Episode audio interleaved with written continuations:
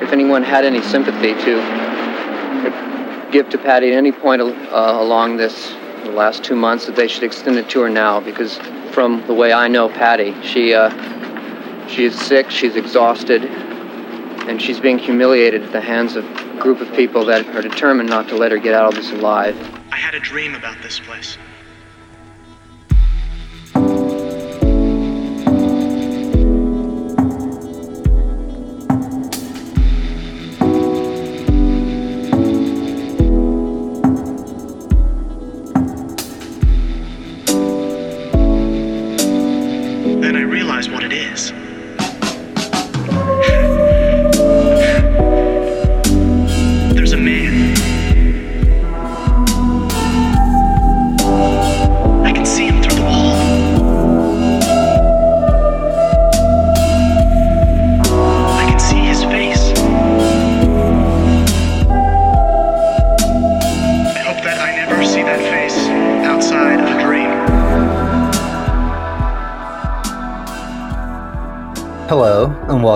To episode 36 of Ghost Stories for the End of the World. Hope you're good.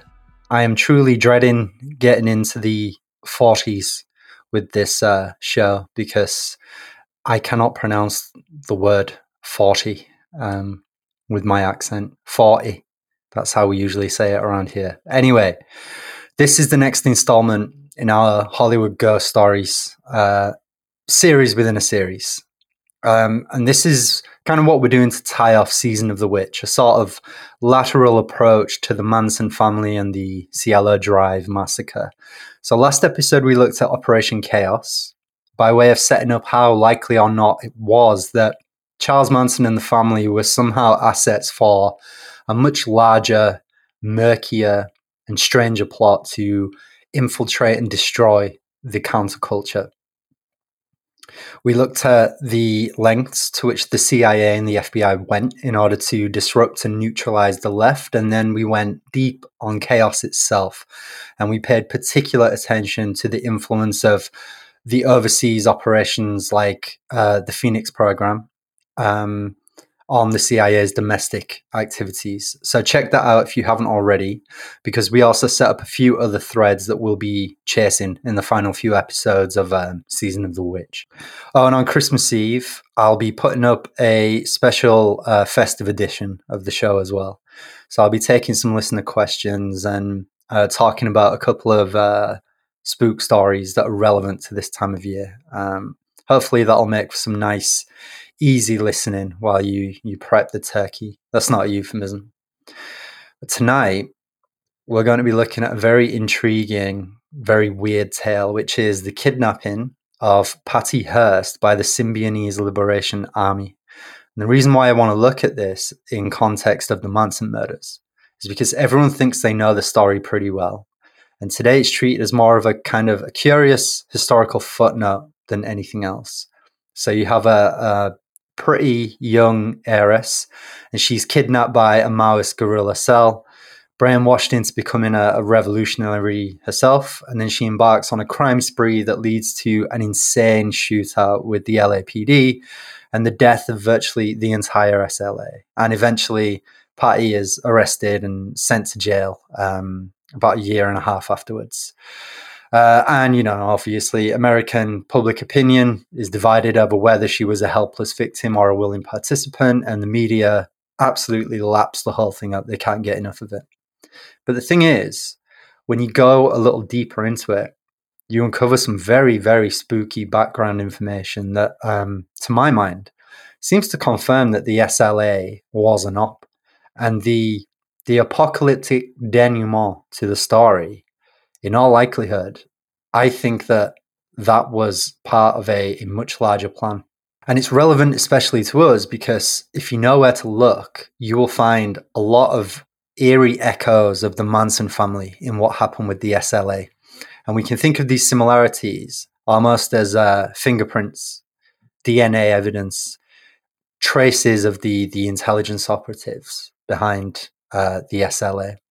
I think it's significant that the kidnapping and the SLA's crime spree happened when they did, uh, relatively soon after the Manson murders in Altamont, right in the middle of um, what we jokingly called the American Years of Lead back in um, part one of this mini series with Matt Chrisman.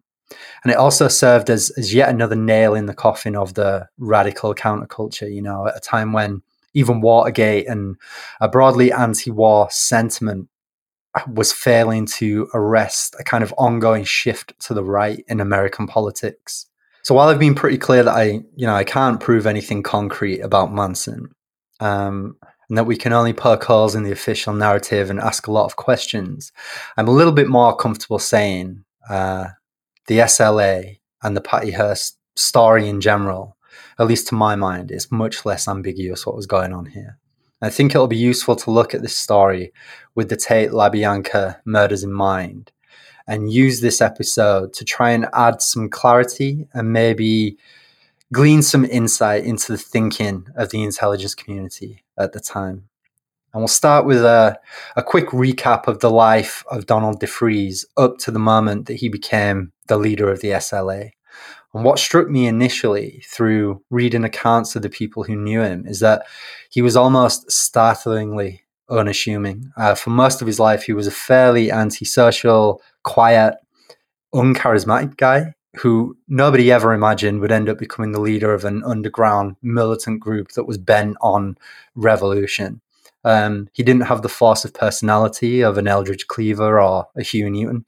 He wasn't especially intimidating or physically imposing. He was generally a learner. And had he not discovered the work of George Jackson while he was doing time, his life might never have taken the strange turn that it did. So, Donald was born in Cleveland in 1943, and he was the oldest of eight kids. Uh, his mother was a nurse, and his dad was a violent drunk. Uh, he beat Donald with hammers and baseball bats for extremely minor infractions, and he broke both his arms on three separate occasions. And then at 14, Don ran away from home and fetched up in Buffalo. Uh, he lodged with a fundamentalist pastor called Reverend William Foster, whose fire and brimstone sermons would influence DeFreeze's speechifying during his radical period. And he also joined a local street gang, and then he fell into a life of, of petty crime. Finally, wound up doing time in a juvenile facility for car theft. He was released when he turned 18 and he married a woman called Gloria Thomas.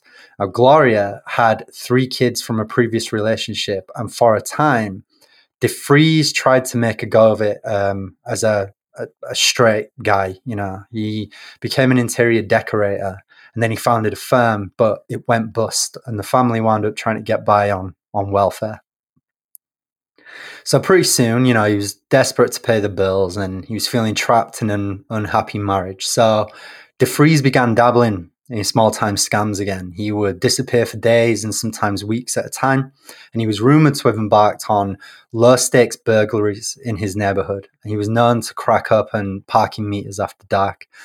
Uh, he set off a homemade bomb by accident in the basement of his house in New Jersey in 1965. It's not clear where he learned how to make bombs. Um, when the cops came to you know, inspect the scene, they found a second unexploded homemade bomb um, and they arrested him. And he was indicted and he was later arrested again for carrying another homemade bomb.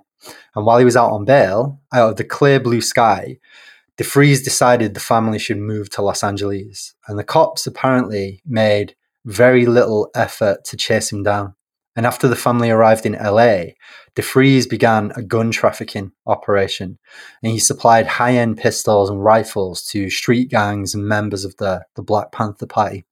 And it has never been satisfactorily explained where this firepower came from or how he happened to um, go from cracking up on parking meters to selling guns to you know organized crime outfits and the Black Panthers. He also uh, struck up a business relationship with Ron Karenga, who was the leader of the United Slaves Organization, which uh, had been infiltrated by COINTELPRO agents and used to attack Black Panthers at um, UCLA, as we discussed uh, last episode. Now, the money from these sidelines didn't really lift the pressures on DeFreeze and his family. And in fact, Gloria had DeFreeze arrested for desertion shortly after they arrived in California. And then a little while later, he was arrested again. The cops picked him up while he was hitchhiking on the San Bernardino freeway. And when they searched him, they found a homemade tear gas bomb, a knife, and a sawn off shotgun. And the police repeatedly letting guys like this go, you know, guys on probation who are committing pretty heavy crimes. Well, that's something we talked about last episode. And it's part of a pattern that listeners of this show will be well familiar with by now. Some more arrests and mysterious releases followed. And from the New York Times, uh, a long piece, long form piece about DeFreeze uh, from May 17th, 1974. Quote, Mr. DeFreeze remained on probation despite a series of encounters with the police. These included arrests for possession of weapons, a kidnapping charge in New Jersey, and an attempted bank robbery in Cleveland. Then he got into a gunfight with Los Angeles police and bank cards in late 1969. On June 9th, 1967, the police stopped Mr. DeFreeze for running a red light on his bicycle. He gave a false name. The police discovered a homemade bomb in his pockets and, in the basket of the bike, another bomb and a pistol. He said he'd found them and was attempting to sell them. He received three years probation. While this case was ongoing, he was arrested again in December of the same year for threatening a prostitute with a gun and demanding money from her. Arriving at a motel to investigate, the police found a pistol stolen from a store in nearby Torrance and more stolen weapons in the trunk of his car. Mr. DeFreeze took the police to his home, but escaped by jumping from a second story window. He was recaptured four days later. This time, he led the police to his accomplice, a man named Ronald Coleman, where they found nearly 200 weapons stolen from an army surplus store.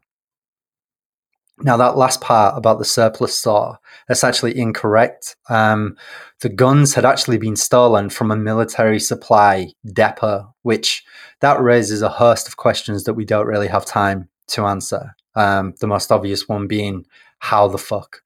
Um, so DeFreeze escaped a prison sentence because of his uh, cooperation. And then strong rumors at the time started to spread, uh, indicating that he was by this point a paid informant for the LAPD's criminal conspiracy section. And a court psychologist described him as emotionally confused and conflicted with deep rooted feelings of inadequacy. And as we know by now, this kind of emotional damage, together with, you know, a background of abuse and incarceration and a decent working knowledge of the criminal underworld, um, this is all what we might think of as the textbook raw material of an ideal informant, uh, someone prime for being exploited by law enforcement and um, maybe, just maybe, the intelligence community. So, in October of 1969, he was caught on the roof of a bank in Cleveland, Ohio, with guns and a burglar's toolkit. Uh, he paid a $5,000 bond and returned to Los Angeles, where he had the shootout with the cops that we mentioned. And based on an assessment that he may be at high risk of developing schizophrenia, he's finally sent to the California Medical Facility in uh, Vacaville. Now, there may have been an ulterior motive here, which we'll get into in a second. Um, and also, not to get all Dave McGowan, uh, but I'd be remiss if I didn't point out that um, this facility in Vacaville is also where Bobby Beausoleil of the Manson family, Ed Kemper, the serial killer, Charles Manson himself, and Timothy Leary have all uh, spent time. And we should also note that shortly after DeFreeze arrived there uh, in 1969, a prosecutor in New Jersey advised against doing him for the attempted kidnapping of a synagogue caretaker because the prosecutor had received word that DeFreeze was already in jail. So it's almost like they were trying to avoid adding any more time to his sentence, you know. Now, Vacaville is where things begin to get even stranger. And to understand why, we now need to pivot to a guy called Colston Westbrook. Now, by 1969, Westbrook was 33 years old and a teaching assistant on an African American studies program at Berkeley.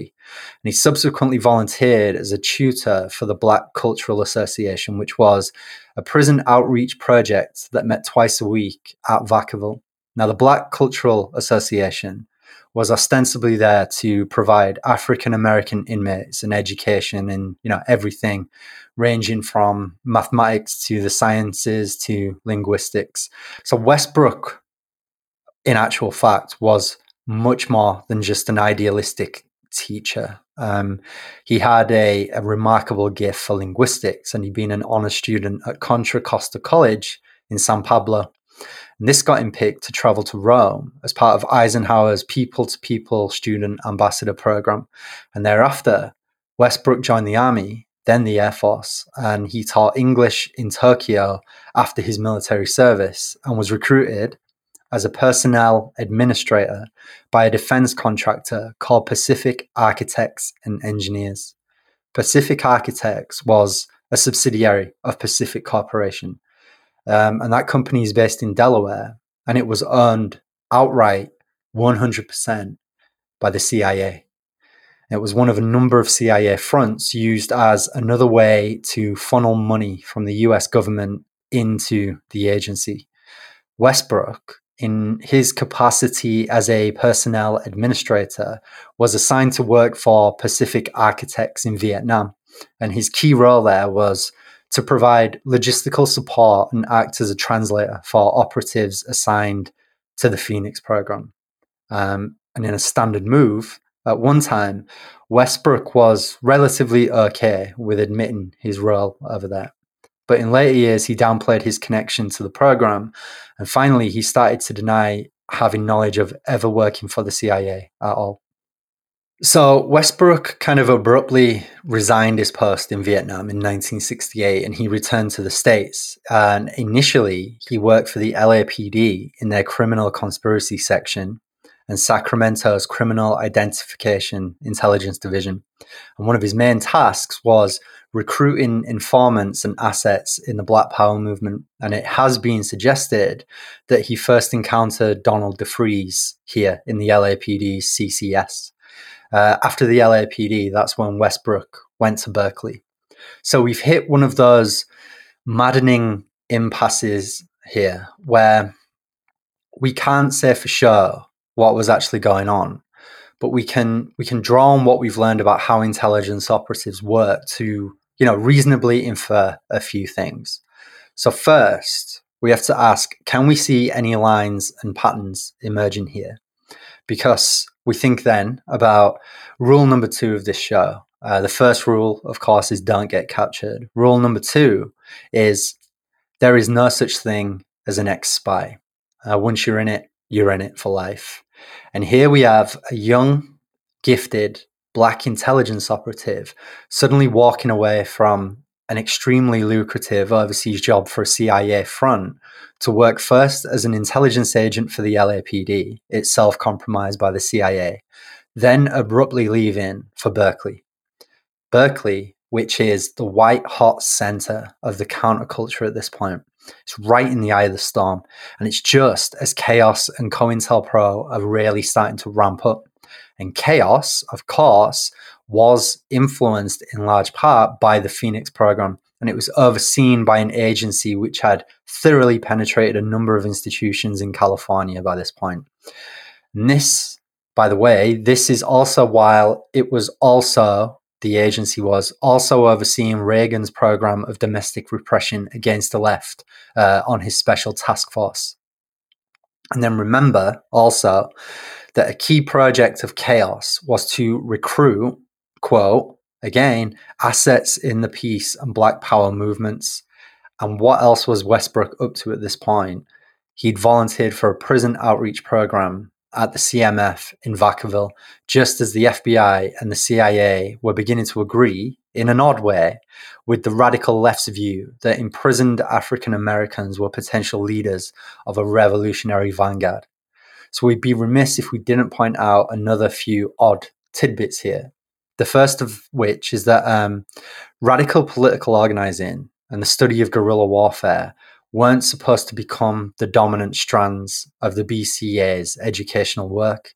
And in fact, ostensibly, it was there to guide uh, black inmates away from that kind of thing, but become the dominant strands they eventually did. And it's extraordinarily strange that this happened under the stewardship of a former military officer and CIA contractor.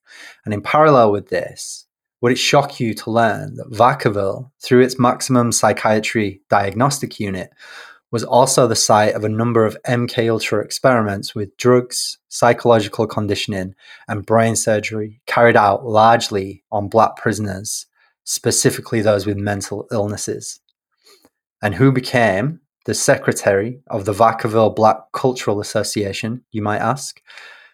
Why Donald David DeFreeze did, of course. DeFreeze, who had likely already had contact with Westbrook as an informer for the LAPD and had already been flagged by the system as a schizoid personality with a deep sense of inadequacy and a risk of developing schizophrenia. So DeFreeze came to Marxism in Vacaville and he started to apply it to his own life. So he read Lenin and Mao and Che Guevara and underwent something like a, a religious conversion, you know, don't we all? Um, Westbrook himself admitted in later years that he became pretty close to DeFreeze, but he took care to emphasize, in his words, quote, Don was a racist. He hated white people with a passion. Now, this is a peculiar comment in context of Westbrook's other role as the BCA's outside guest coordinator, uh, in which he'd encouraged a range of visitors that he knew from around Berkeley, mostly you know white liberal colleagues and students to stop by BCA meetings. And one of these outside guests was Willie Wolfe. Now Wolfe was from a middle class Connecticut family. His dad was quite a famous physician in his time, and he'd moved to Berkeley to study anthropology. Um, he took Black linguistics uh, as a second class, um, and this was a, a class taught by Colston Westbrook, which is where Westbrook encouraged Wolfe's interest in prisoners' rights, and he eventually started to help out with these prison study groups. Uh, and then, you know, he spread the word about the BCA to his friends on campus and in radical circles. Now, Westbrook, despite supposedly believing that uh, DeFreeze was a racist, he made a point of introducing DeFreeze and Wolfe to each other, and Wolfe would go on to join the Symbionese Liberation Army and became a very close friend of DeFreeze's. So DeFreeze was supposedly kicked out of the BCA eventually for his growing radicalism, but he was still given a completely free hand to set up his own group for his fellow prisoners, and he called this group Unisight. Now, a private investigator called Lake Headley. Uh, we're going to come back to him again and again throughout the episode. He contacted a number of people who'd done time at Vacaville with DeFreeze, and one of them said this quote, DeFreeze's group had it pretty good. They had no security on them at all, which we all found baffling and incomprehensible and more than a little suspicious. They even fucked some of the female visitors at those Unisight meetings, and the guards did not give a shit at all. Those uh, female visitors that he's referring to are a number of um, white liberal uh, Berkeley students who considered themselves, you know, a part of the radical counterculture, and they'd started to visit the Unisight meetings on quite a regular basis. And DeFreeze and his group had inexplicably been given access to a number of trailers to host these meetings with these ladies that were usually reserved for conjugal visits. And among these visitors were Nancy Perry and Patricia Soltysik, uh, who would they become members of the SLA. And another visitor was the very mysterious Mary Alice Sims, who was an 18 year old Berkeley student and, rather strangely, another heiress. Um, now, tracking down much information about her has been fairly difficult, but I've gathered that she was the girlfriend of the only other black member of the SLA, uh, Theodore Wheeler. And he'd supposedly been an ex special forces operator in Vietnam, but I've, I've had trouble confirming this. Sims, Mary Alice Sims, dropped out of Berkeley at some point during her first semester. But here's where it gets weird because um, she actually moved away from Berkeley, but she's still on the prison records as having returned to Vacaville time and again to visit Donald DeFreeze. And when Lake Headley looked into this, Sims would be identified by several guards and former inmates at Vacaville as actually being Patty Hearst using Sims ID papers to sign into the prison. They looked very similar to each other. Um, now, because of this, it's possible these witnesses were mistaken but they were adamant that they weren't. Um, And if this is true, it completely throws the official narrative out of whack because Patty Hearst always maintained that she didn't know who Donald DeFreeze or the SLA were prior to her kidnapping. And yet here she is years before it visiting Donald DeFreeze and uh, with the the nucleus of what would become the SLA. Now, DeFreeze was eventually transferred from Vacaville to Soledad prison uh, in 1970, uh, more or less the same time as Colston Westbrook quit his work with the BCA due to what he called the uh, commie infiltrators who'd taken over the program. But remember that he'd invited most of these commie infiltrators in the first place, knowing full well what their politics were. DeFreeze restarted his uh, Unisight group in Soledad, and by now he had a couple of followers in the form of Willie Wolfe and Theodore Wheeler. And he'd also attracted a few disciples on the inside as well. Uh, while his uh, his visits from Perry, Soltysik, and possibly Patty Hearst resumed, um, and so did this favorable treatment from the guards. And one inmate, uh, the self anointed General Khan, who known DeFreeze in San Francisco and initially served as a field commander in this embryonic version of the SLA while he was in prison, he told Lake Headley, quote, I looked in his locker one day and he had bottles of this drug called Eferol, which the shrinks would give inmates to pacify them and make them easier to control. Nobody voluntarily took that shit, but he was popping them like they were candy. Now, I'd always read that DeFreeze was the founder of the SLA on the outside uh, of Soledad, um, and that the group was formed, you know, in um, Oakland.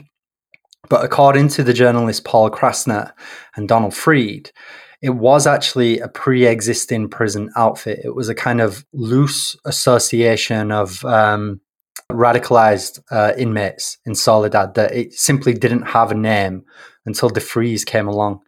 It's kind of a little tangled and weird, is this? So I'll I'll try to unpick the story. But from what I understand, the proto SLA in Soledad had been born out of a union between members of the Venceremos organization and the Soledad branch of the Black Cultural Association.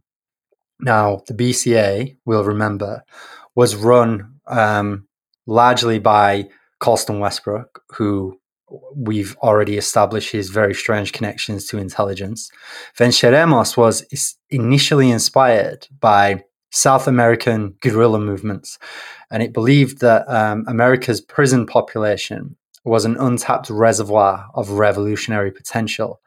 Uh, but by 1970, Venceremos had also been thoroughly penetrated by informants working for both the FBI and the CIA under COINTELPRO and CHAOS, respectively. And it was about to collapse under the weight of factional infighting and legal troubles stemming from an attempt they made to bust a radical called Ron Beatty out of prison that resulted in the death of a guard and Beatty turning state's witness to avoid being sent back to jail. The Soledad organization that came from the union between Venceremos, the BCA, and Donald DeFreeze's Unisight, in, you know, in the, the latter part of its existence. This is what would become the SLA in uh, Oakland. Um, and it functioned for a short time more like a, a prison gang with a, a, vaguely defined leftist ideology and a small, ever rotating membership that was viewed with suspicion by other uh, inmates. And DeFreeze became a kind of de facto leader of this, this group. Now, Rusty Rhodes, who he founded the Committee to Investigate Political Assassinations, um, him, Lake Headley, and Donald Freed they all talked to former inmates at Soledad who suggested that this outfit was seen as early as 1970 as some kind of front. You know, it was used by prison administrators and police to gather intelligence and build cases against politically active prisoners. Some of them even claimed that in extreme cases, SLA members had been used to perform hits inside on half a dozen occasions, and they'd received special privileges uh, as compensation. Now, whatever the particulars of this, both Lake Headley and Donald Freed have stated that they have found evidence indicating that Patty Hearst was donating money to this group and DeFreeze's Unisight fallout fully two years before she was kidnapped. Uh, now, these were small sums relative to her family's immense wealth, but word of her flirtation with the counterculture had made them nervous enough to um, send her anxious messages about protecting the family's good name and so on and so forth, her parents. Now, remember that the Hearst dynasty is one of the wealthiest and most politically influential in America, right up to this day. And it, it had a reputation at the time as being ferociously anti communist. Uh, in 2020, Forbes pegged their wealth at $21 billion, uh, the 12th wealthiest family in America. And the Hearst Corporation owns a dizzying array of uh, media properties from ESPN to Cosmo magazine. So it'd be easy to say that Patty was kind of the, the quintessential rebel without cause, you know, that she was a, a textbook case of the rich brat who wanted to spend a few years acting the part of the the family radical before sliding into a, a comfortable no-show job after college and learning the ways of the idle rich. And you know, I'm totally going to say that is true, but her her commitment to the bit was strong enough that there had been much gossip in society circles about the new friends that she was making at college. And there were rumors doing the rounds that she'd even started seeing a, a black student in her art history class uh, behind the back of her fiance, Stephen Weed. And, and this was much to the shame and embarrassment of her parents. Now, I actually think that on some level, she was probably genuinely sympathetic to the cause of, you know, the Black Power movement and the plight of the poor. Um, in a sworn deposition, Headley stated that he'd uncovered evidence that beyond donating money and attending the prison outreach meetings at Vacaville and Soledad, she'd also offered to buy what would become the SLA, uh, guns and ammunition, and find somewhere to store it all. And this would be for when DeFreeze finally got out of jail and was ready to form a group in the civilian world. But, you know, when we're dealing with the rich you always have to remember that they know they can always just choose to leave a scene, you know, if it, it starts feeling too heavy for them. Now, one of the note from this period uh, to mention uh, is something that General Khan told Headley, which is that Patty had met several times alone with De DeFreeze at Soledad and discussed some kind of kidnapping scheme. And according to Khan, the targets were going to be Patty's two younger sisters, uh, Vicky and Anne. And the idea would be to spirit them away to Colorado and demand a ransom of tens of millions of dollars. And when DeFreeze suggested that they could get even more money if Patty agreed to be kidnapped as well, she dropped the subject. And Khan says that he found out about this because he walked into a prison meeting room one day and found DeFreeze and a prison guard, a Lieutenant James Nelson, um, discussing the plan. So anyway, uh, DeFreeze escaped from Soledad in March of 1973, although escaped is possibly overstating it. Uh, he was actually just reassigned to South Soledad, uh, which is a much lower security facility, or was. And then he simply walked out the grounds after his guard left uh, for lunch break, for an hour lunch break. And intriguingly, you know, after this, both Khan and another inmate called Damian Tomita have said in sworn statements that they were also offered the same wink wink nudge nudge type of transfer. And the understanding was that once they'd escaped, they were to find Donald DeFreeze and join the group he'd formed on the outside. And both of them refused. And they were this offer was made to them by higher ups at Soledad prison. And in August, Theo Wheeler also walked out of Vacaville after being entrusted to mind a baseball pitch outside the walls, and he hooked up with DeFreeze in Oakland. So after his escape, um, DeFreeze had been hidden by uh, all these white radicals who'd attended the outreach meetings at Vacaville and Soledad, and he eventually started living with uh, Patricia Soltysik, uh, who rechristened herself Mizmoon, with DeFreeze adopting the name uh, after uh, Joseph Cinque, who was the leader of the slave rebellion on the Amistad. The Symbionese Liberation Army was officially formed here, and gradually the roster, you know, filled out. So there was Camilla Hall, uh, an artist. There was Joseph Romero, a Vietnam veteran. There was William and Emily Harris, Russell Little, William Wolfe, Nancy Ling Perry, Michael Barton, and James Kilgore. Now, there may be some more that I'm forgetting, so apologies. But yeah, they they all adopted new Swahili names, and their motto, you know, was "Death to the fascist insect that preys upon the life of the people."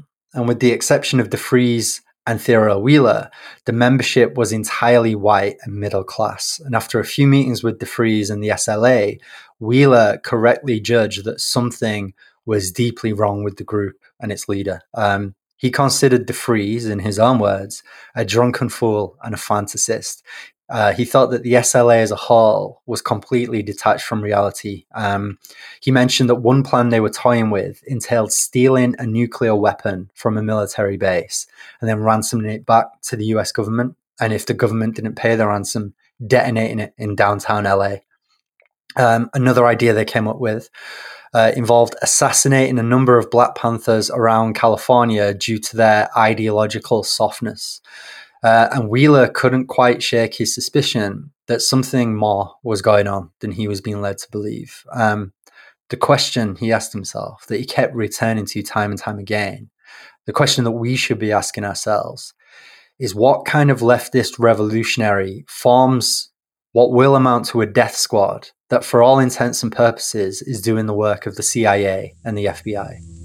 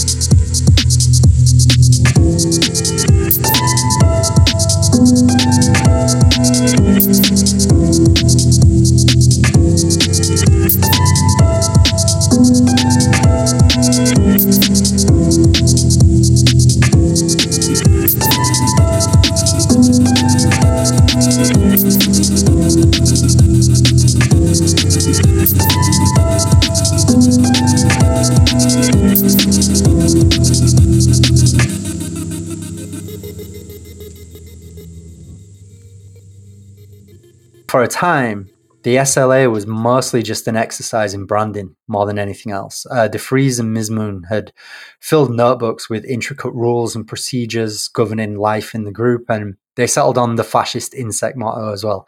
Uh, their logo, and even the name Symbionese Liberation Army, was it was partly inspired by a Sam Greenlee novel called The Spook Who Sat by the Door. Greenlee uses the word symbiology to denote separate organisms living together in harmony, uh, which is where DeFreeze developed the word symbionese from. Uh, I highly recommend you read this book if you haven't already. Um, first, because it's great, and also because the subject matter feels so on the nose in context of Donald DeFreeze and Colston Westbrook and the SLA that it feels almost like Don was subconsciously trying to communicate something here. Because without spoiling too much, the story is about a black CIA agent called Dan Freeman, uh, based on Greenlee himself, who grows disillusioned working for the system and uses his training as an intelligence operator to become a revolutionary in Chicago. And like the Weather Underground, uh, the SLA would hold daily weapons drills and exercised as a group. Uh, they held orgies to break down their inhibitions. They dropped acid in communal trips and they subjected each other to all day, you know, self crit lecturing sessions. But the problem was that it was 1973 and the trail of bodies that had been left in the wake of COINTELPRO and chaos that was still piling up, even, and the suspicion and paranoia that was rife at this point. The ongoing meltdown of the Panthers and the left more broadly, and the disillusion that had been brought on by Watergate, the Pentagon Papers, and the failure of, of the 60s in general. This had all added to a general feeling of malaise and exhaustion the brightest and best of the movement had all, variously, been killed or imprisoned, fallen into drug use, gone underground, or moved on to positions in academia and the non-profit sector. Um, by and large, the only people who still sincerely believed that a violent revolution against the US system was not only imminent but winnable. They they were kind of the dregs of the counterculture at this point. They were the lost souls, you know, the burnouts and the drifters who were they're kind of looking for something to give their lives a sense of purpose. And apart from these true believers, very few people were in the mood to listen to this bizarre ragtag group of white revolutionaries led by this strange ex con.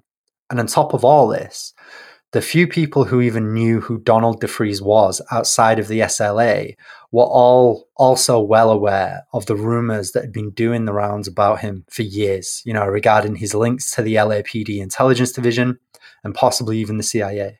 And they were extremely suspicious of DeFreeze and the SLA's over overly keen almost desperate attempts to sell them guns and drugs and bombs and enlist them in, in what they referred to as revolutionary activity, which usually involved, you know, violence of some kind. Now, there's pretty strong evidence that back in the BCA days at Vacaville, Westbrook and DeFreeze had made a habit of criticizing the Black Panthers, and they tried to dissuade inmates from becoming members of the party quite forcefully as well. Um, it wasn't just trying to gently steer them away from the Panthers. They had made overt, quite aggressive attempts to keep inmates away from the party. And according to Headley sources, DeFreeze himself had drawn up several plans to assassinate Huey Newton while he was at Soledad, uh, while DeFreeze was at Soledad. Now, these stories had all spread through underground circles in advance of his escape from the prison. So he was widely viewed as some kind of agent provocateur, you know.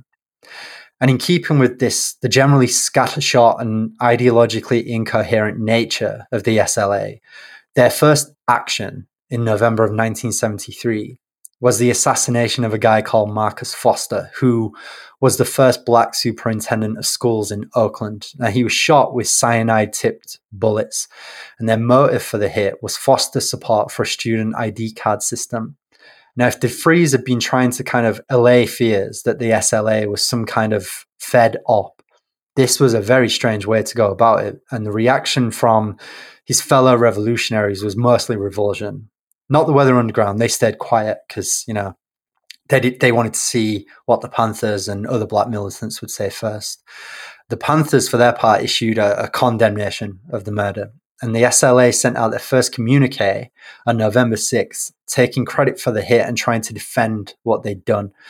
Now, the communique uh, billed itself as being from the Symbionese Liberation Army Regional Youth Unit, and it said, quote, this attack is to serve notice that the Board of Education and its fascist elements have come to the attention of the court of the people and have been found guilty of supporting and taking part in crimes committed against the children and the life of the people.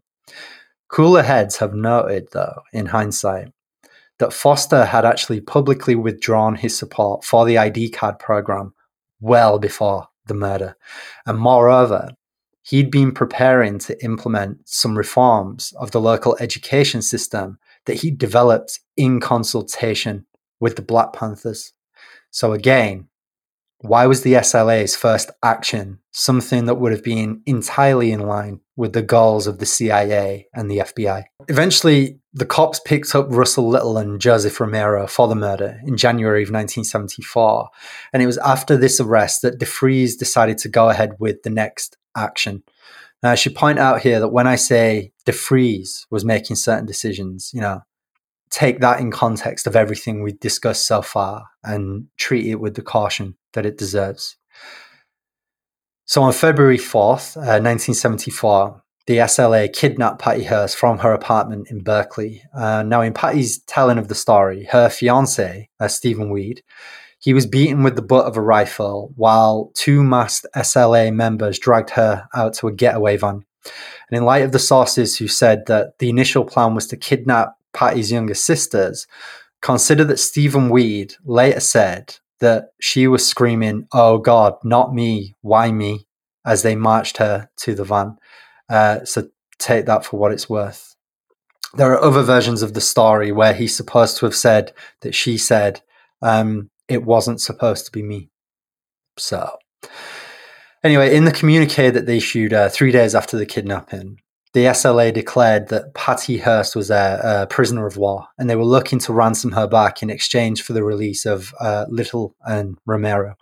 And when this turned out to be a non-starter, on the 12th of February, they sent a recording of Patty reading a new set of demands, which included distributing $70 worth of food to every poor person in the Bay Area.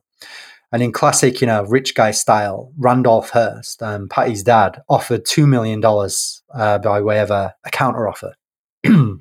so, you know, we have shades of the Getty kidnapping there. Um, the distribution process initially descended into chaos uh, with a number of uh, NGOs, I suppose, uh, aid groups and social work groups kind of offering to pitch in and lend a hand. Um, none other than Jim Jones actually offered to put the People's Temple to work, handing out the food. And he also offered a, uh, a $2,000 donation to the ransom fund. And in Patty's account of her time in captivity, uh, she says that while this was going on, she was being subjected to, you know, repeated rapes and force fed LSD uh, by the SLA. And finally, she was given the choice of leaving the group or joining them. And she suspected that if she chose to leave, that was as good as signing her own death warrant. So we should probably pause here uh, before we go any further and think about why we're discussing this case, um, which is to help us perhaps understand what purpose the Manson family might have served. And we should maybe remind ourselves about something that we discussed a while back. Uh, this was during American Tabloid, if I'm not mistaken um, part five or six. If I recall correctly, we talked about the idea of intelligence operations deranging. Um, and that is to say that after a certain amount of time in the shadows, you know, building in complexity, unmoored from all scrutiny and oversight, intelligence ops inevitably seem to slip the leash and spiral out of control. Uh, we looked at the Bay of Pigs, the Brabant Killers, couple of incidents from the years of Lead, Iran Contra, so on and so forth. Um, and we considered that they were possible examples of this this derangement in action. And JFK would be, you know, the big kahuna of them all. So I'd now like to add the SLA and the kidnapping of Patty Hearst to that list. Not to get too far off on a tangent, but there are two uh, broad takes on conspiracy as a concept for people who are interested in in what we might call deep politics. You know, the basic and incorrect one, in my opinion, is that conspiracies are always directed from the top down, and that every step of a plot is always carefully guided and directed. Um, the other, the one that I tend to cleave to, is that things are more chaotic and fluid than that if you imagine that they're operations like any other, you know, what you find is that it's a series of delegations um, between discrete actors. It's, um, it's uh, networks of compartmentalized information, clashing egos, conflicting agendas. And all of this contributes to an overall plot, but many of the players often have only the most basic comprehension of what that overall plot is. And that's if they have any comprehension at all. You know, there is a goal, there is some kind of objective, but only a few select people understand the full scope of any given operation. Beyond that, you're looking at chains of intermediaries and middlemen all the way down, assets, informers, and the like. Now, this is obviously speculation on my part, but in the case of the SLA, I'm sure that guys like Westbrook and whatever chaos agents were embedded with the LAPD and to monitor the operation, I'm sure that they were the only people who really understood what the full plan here actually was. But it's fair to say that it involved using the SLA and Donald DeFreeze to, you know, disrupt, discredit, and marginalize what was left of the left at that point. So with something like the SLA, I think that Donald DeFreeze was always viewed as disposable, um, and he got out of control before they were ready to dispose of him.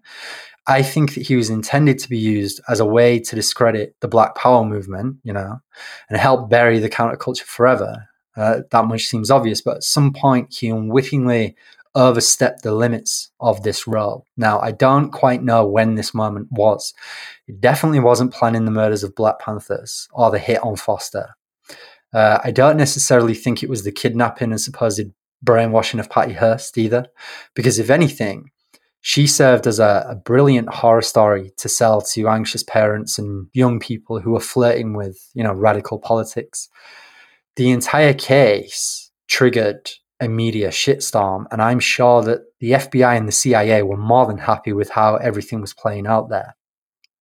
So what I think, and I can't prove any of this, of course, I don't want to get too far into you know the weeds or tinfoil territory but I think that if there was a moment that DeFreeze actually sealed his own fate, it was the communique that he issued on April the 3rd, the one in which Patty Hearst declared her loyalty to the revolution and rechristened herself Tanya uh, after the uh, the KGB agent who'd fought with uh, Che Guevara.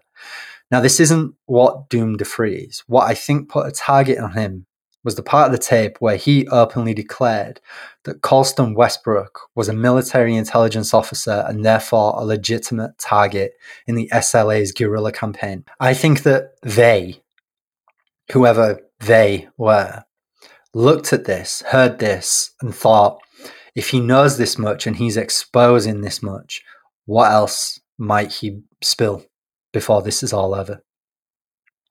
So on April the 15th, the uh, the SLA robbed the bank in Hibernia, and this is the famous heist where uh, Patty is seen waving around an M1 carbine. I believe that's the gun. She's wearing a black beret and a black uh, coat. She's barking orders at customers and staff as well. Um, she's screaming up against the wall, motherfuckers, you know, and that, that CCTV footage became iconic, became one of the most iconic images of the era. On April 15th, my comrades and I expropriated $10,660.02 from the Sunset branch of the Hibernia Bank. Casualties could have been avoided had the persons involved cooperated with the People's Forces and kept out of the way until after our departure. I was positioned so that I could hold customers and bank personnel who were on the floor. My gun was loaded, and at no time did any of my comrades intentionally point their guns at me. Careful examination of the photographs, which were published, clearly shows this is true. Our action of April 15th forced the corporate state to help finance the revolution. As for my ex-fiancé, I don't care if I ever see him again. During the last few months, Stephen has shown himself to be a sexist, ageist pig. Not that this was a sudden change from the way he always was. For those people who still believe that I'm brainwashed or dead, I see no reason to further defend my position. Consciousness is terrifying to the ruling class, and they will do anything to discredit people who have realized that the only alternative to freedom is death and that the only way we can free ourselves of this fascist dictatorship is by fighting, not with words, but with guns. I am a soldier in the People's Army. Patria o muerte venceremos. Then, after the robbery, they split for Los Angeles because DeFreeze abruptly claimed that the FBI were on the verge of discovering their safe house. Now, William Wolfe's dad hired Lake Headley around this time, uh, the private detective. He wanted him to dig up more information about the SLA and Patty Hearst and their activities, and this is where he came into the picture, this private investigator.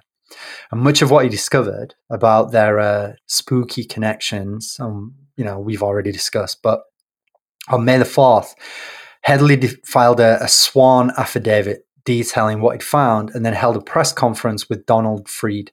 And they presented nearly 400 pages of painstakingly gathered evidence that detailed the SLA's extremely suspicious links to Westbrook, the LAPD, and the CIA, together with Patty's pre existing relationship with the BCA, Unisight, and DeFreeze himself.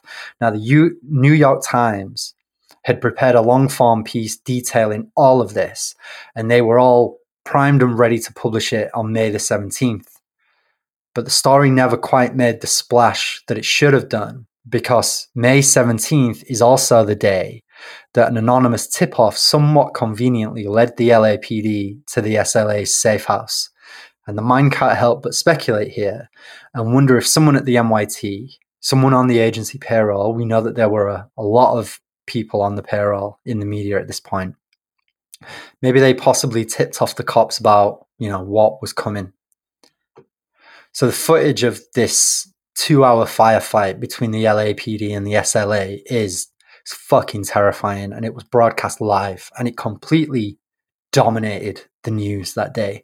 And in addition to the dozens of tear gas canisters that the cops shot into the house and the inferno that these caused, there were also about 11,000 rounds of ammunition fired. 6,000 of these came from the LAPD. And the entire assault was directed by the criminal conspiracy section, the intelligence division that DeFreeze had been an asset for and Carlton Westbrook uh, had been a consultant for. Nancy uh, Perry and Camilla Hall were killed outside the house. The SLA members still inside took shelter in a, a crawl space as the house burned down. Uh, they eventually burned to death, except for DeFreeze, who appeared to have shot himself in the head before the fire got him.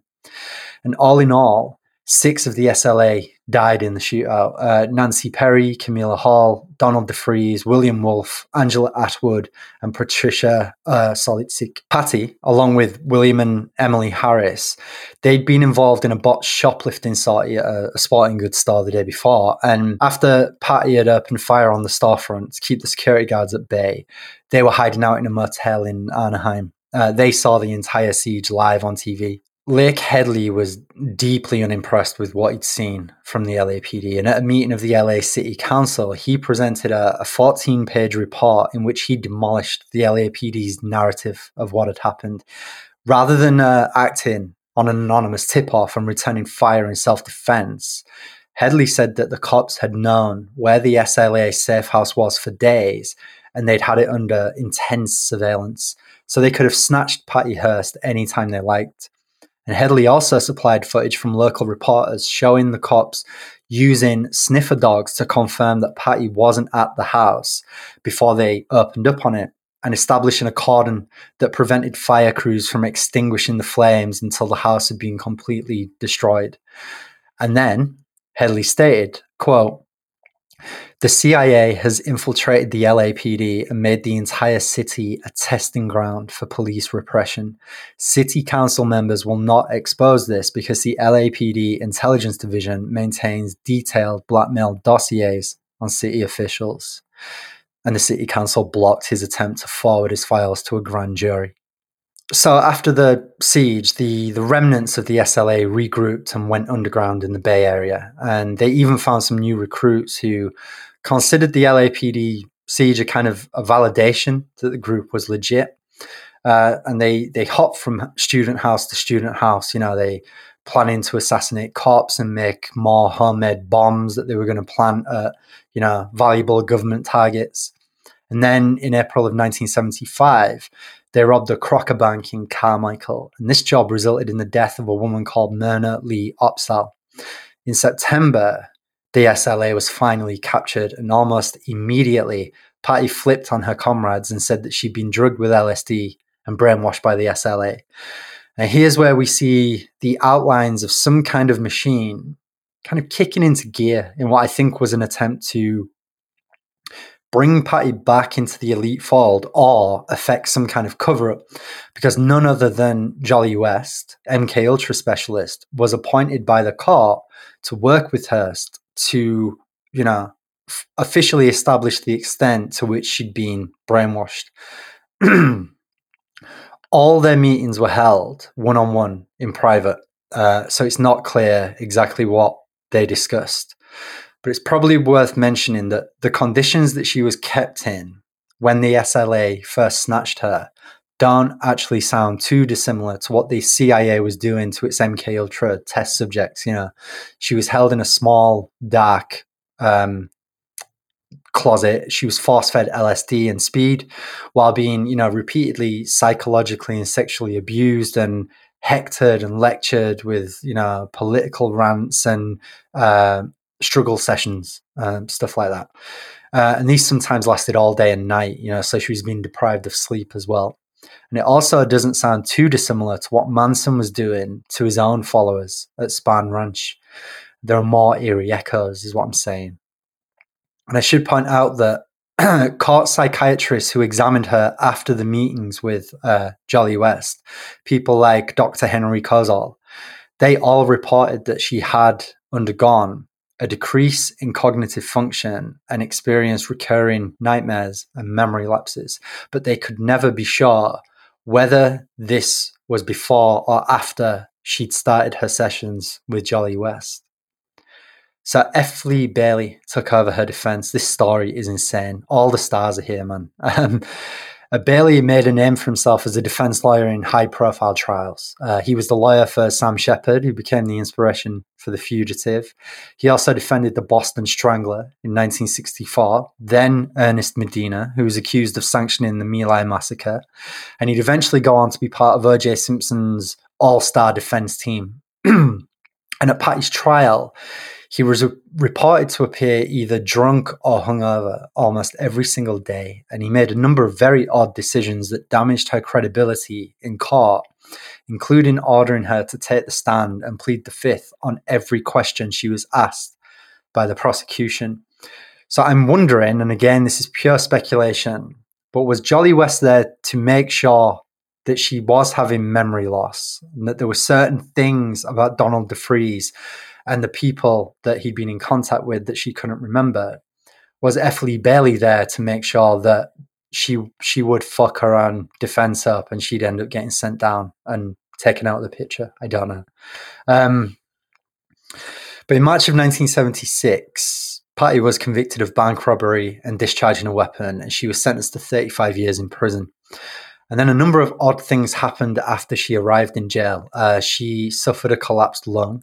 And then f- she found a dead rat and a death threat in her cell that prompted her to be moved to solitary for protection.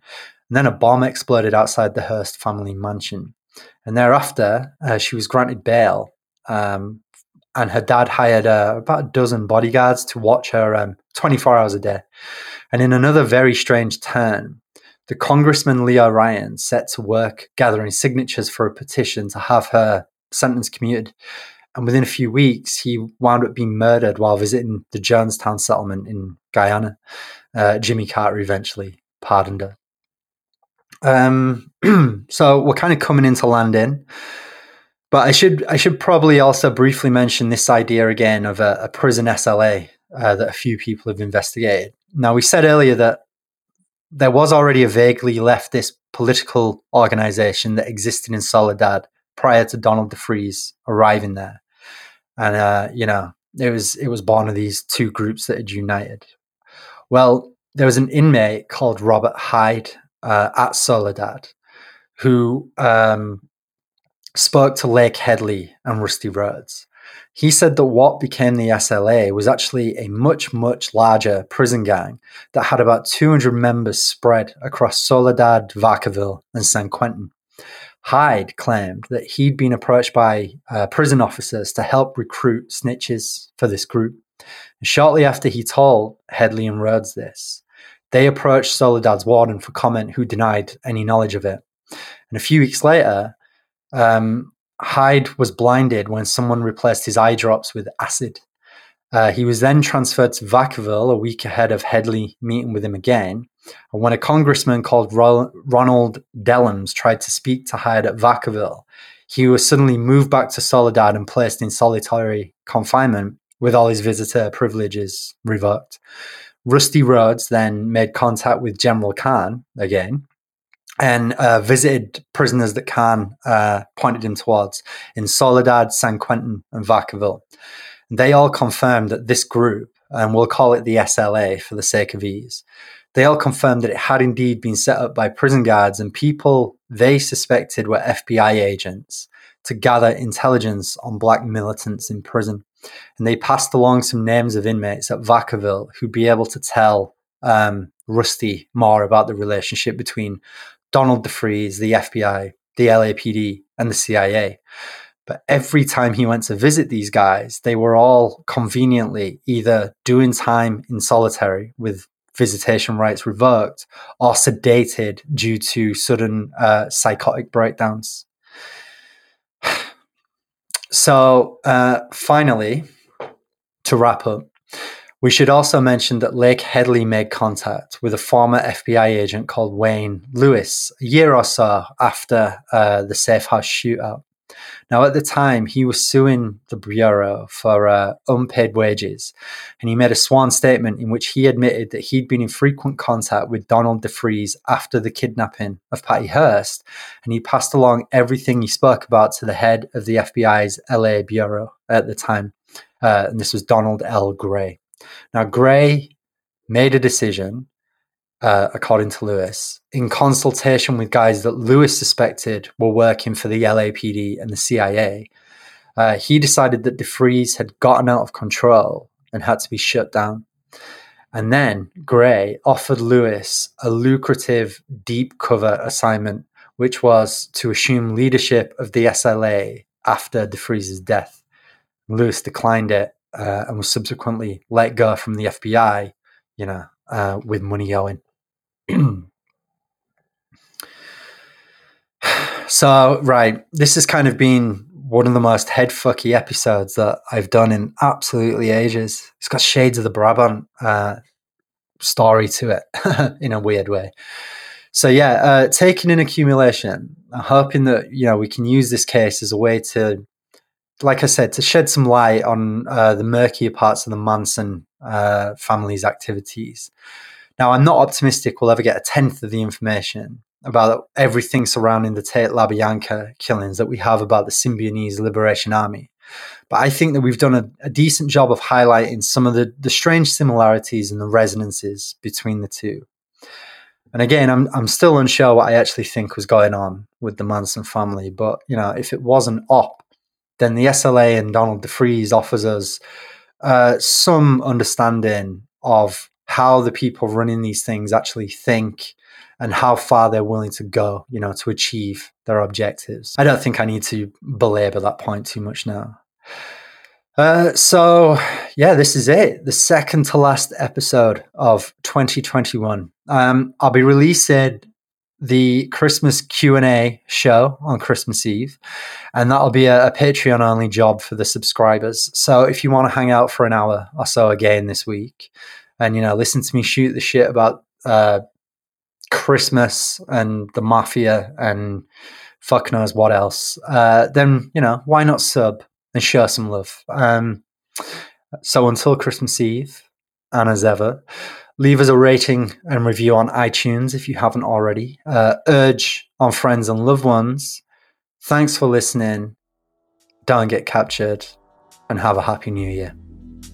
Peace.